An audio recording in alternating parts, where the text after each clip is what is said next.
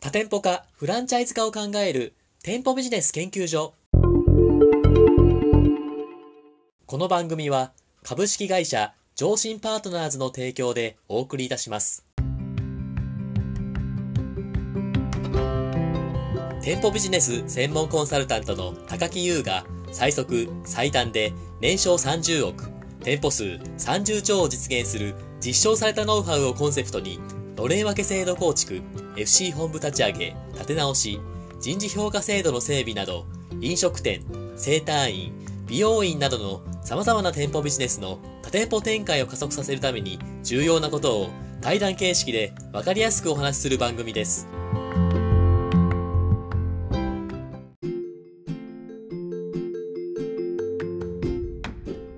こんにちは。パーソナリティの田村陽太です。配信第53回目となりました。本番組のメインパーソナリティをご紹介します。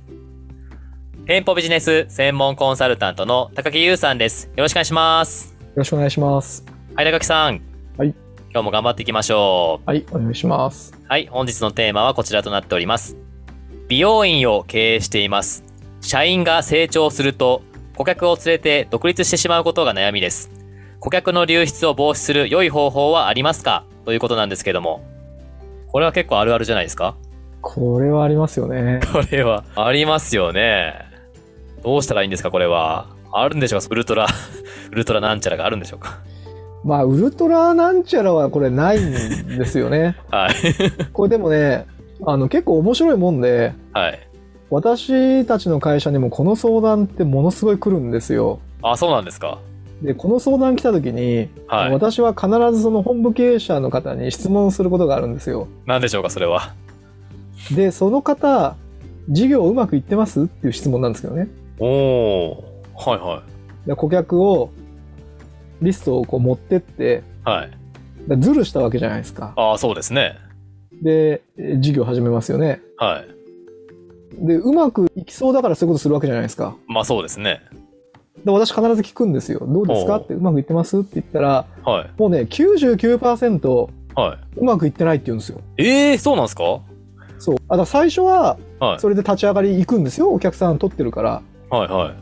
でも、こう、時間が経つじゃないですか。い。はい。そうするとね、もう99%うまくいってないって言います。へえ。なんでだろうそれはどういうとこが原因なんですかそれは。で、これはもうね、は明らかなんですよ。ほっていうのは何かっていうと、う。はあい。の事業活動で一番大事なことっていうのはそのお金の管理とかそういう話ではないんですね人のマネジメントとかそういう話じゃなくて、はいはい。まずその顧客を生み出すことなんですよほう。はいはそうじゃないですかあの会社とか事業って結局その売り上げが立たないとい。はい。何も始まらないじゃないですかああ、そうですね。で逆に言うとあの売り上げは全て癒すじゃないですかだから全ての問題解決しますよね、はい。だからまあ顧客を生み出すっていうことはもうその企業にはもう絶対なきゃいけないもんなんですよねほうほ顧客リストを持ち出して、う。はい。えー開業した人っていうのはその苦労を飛ばしてしまったわけですよああ、はい。だから最初は行くんですよはい。だけどその顧客リストっていうのは一生そこに来るかって言ったらそうじゃないじゃないですかはい。顧客っていうのは少しずつ必ず減っていくんですよほうほだから減っていく以上に入れていかないと絶対事業って縮小していくんですよねう。ああ、そうですね。だからあの独立されて成功してる方っていうのは必ずその顧客開拓能力を持ってるんですよほうほうほ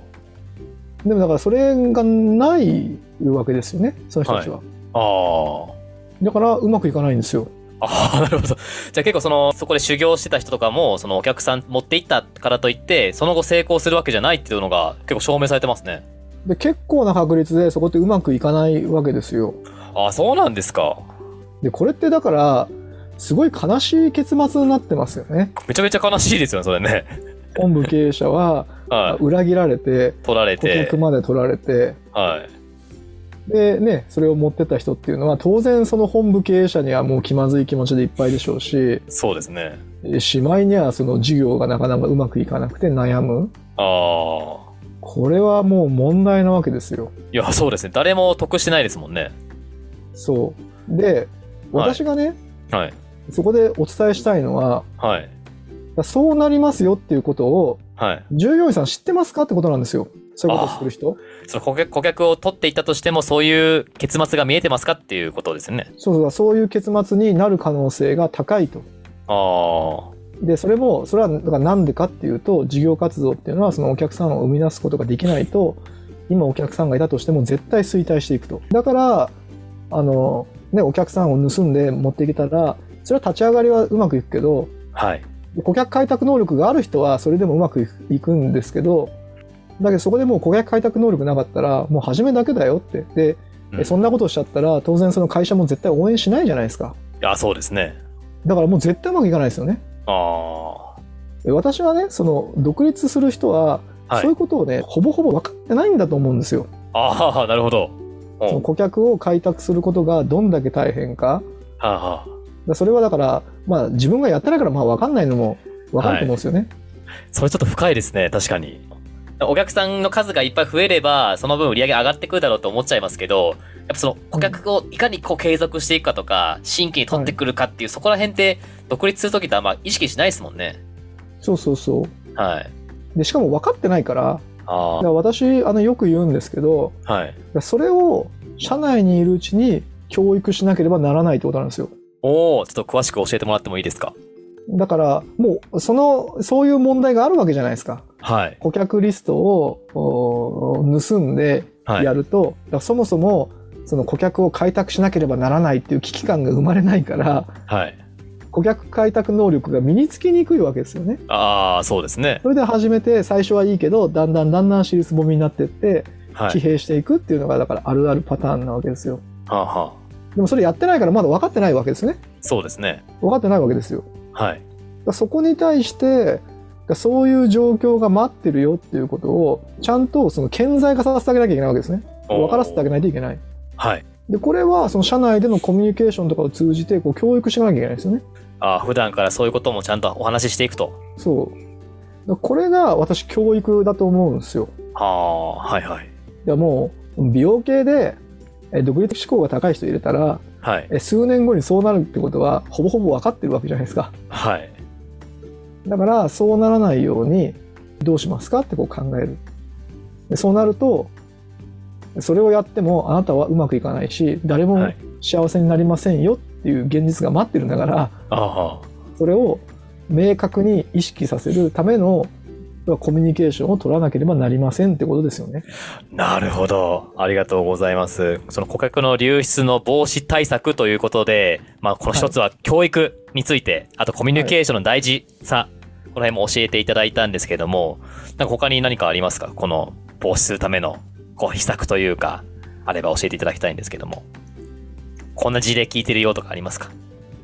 やっぱりその顧客情報の管理体制みたいなところはあるかもしれないんですよね。おおと言いますと、それはどういうことですかだから顧客情報をあの個人がね、はい。いつでもこう持ち出せるような状況にもしその管理がなされてるんだとしたら、はい。えーそれはあ一つのそういう問題が発生する原因になってますよね。ああ、はい。こういうその不正ってえーどうしてもこう会社で起きるじゃないですか。はい。で私はあの原則そういう環境があるとそういう問題って起きるもんだと思ってるんですよ。ああ、はい。どんなにその人が、まあ、ちゃんとした人でもそういう誘惑があるとえ罪を犯してしまう可能性っていうのはあると。はい。だからそれができないような体制をちゃんと作れてますかってことですよね。おーそれは具体的にどのように作っていくもんなんですか例えばその個人情報をお好きなように取り扱って、まあ、家に持ってかれるような状況になってたらもうこれはアウトですよ ね。確かにそうですね。だからそういう管理状況になってませんかっていうことをまずはこう、はご自身に問いかける必要があるんじゃないですか。ああ、そうですね。確かにそういうお客さんに対しての情報が、どの従業員さんもね、取られるようになってしまうと、それはね、いつの間にか顧客の流出になってしまいますもんね。そうそうだからそういったことが起きないように例えばね、はそい。の美容系でいくとはい。まあ最近で言うとこう SNS を個人が情報を発信してお客さん同士とこうつながってしまうと、はい。えー独立したら、まあ、個人の SNS でつながってるからはい。独立したら自分のサロンの方にこう呼び込むじゃないですかああ、はい。だからもうその状況を許してたらはい。もうお客さんは一定割合連れてかれますよねああ、確かにそうですね。だからまあ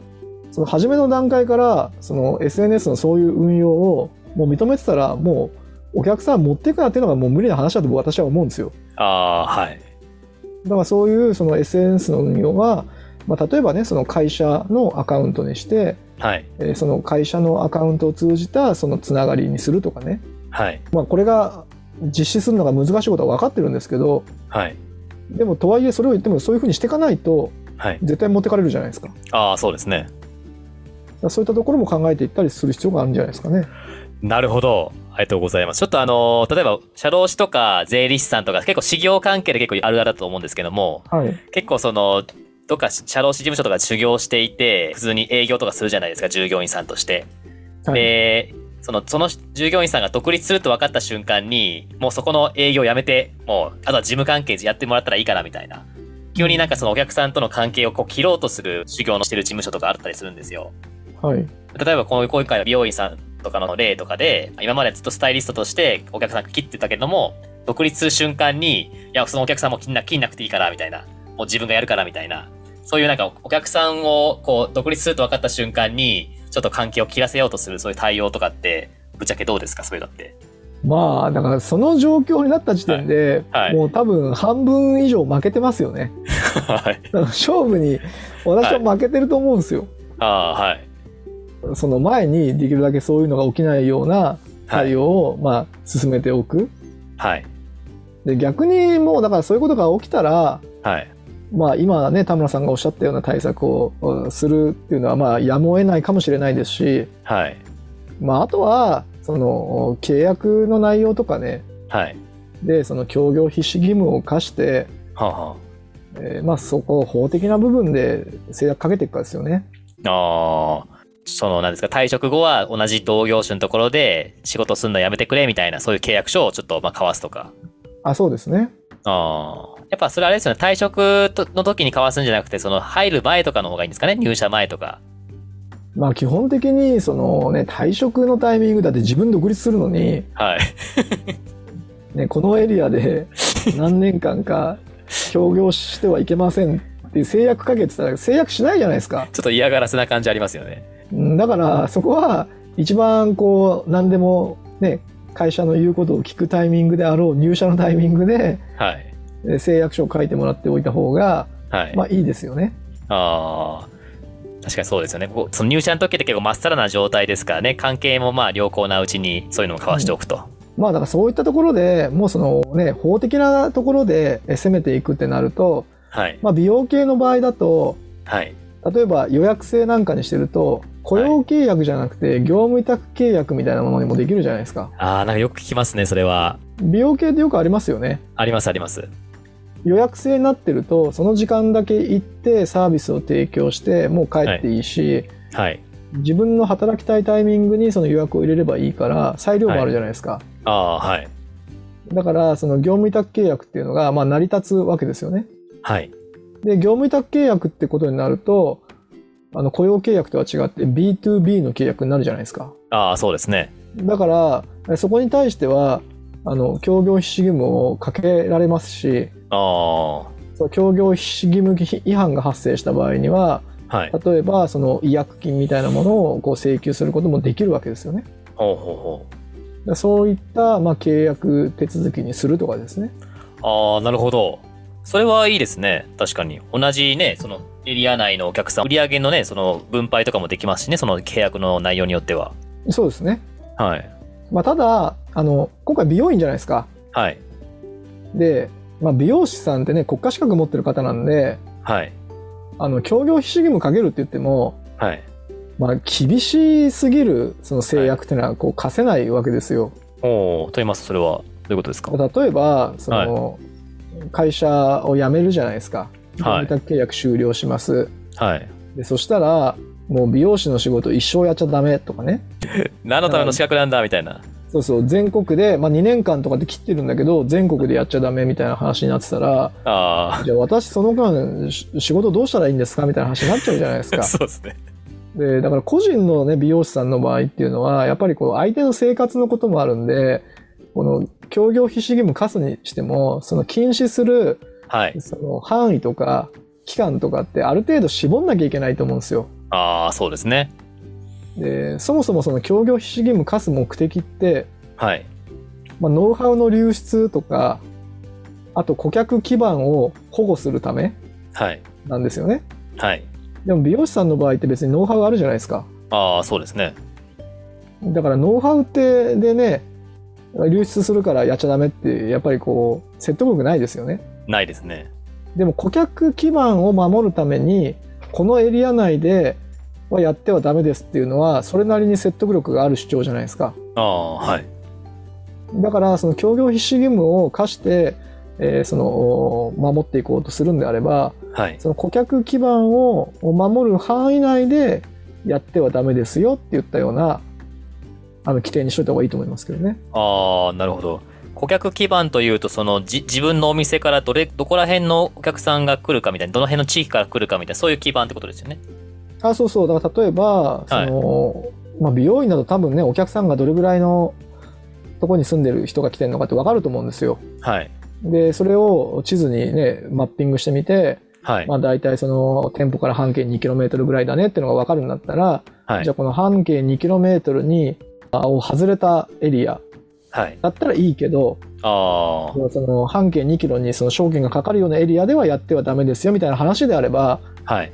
これはね相手の職業選択の自由も別にそんなに不当に制限しないじゃないですかああ、そうですね。その 2km の外でやればいい話なんですからだかそうですね。らそういう制約はあの課してはい。これはまあ認められるでしょうからはい。はい。まあ、そんなところで、えーその顧客の流出を防止するっていうこともあるんじゃないですかね。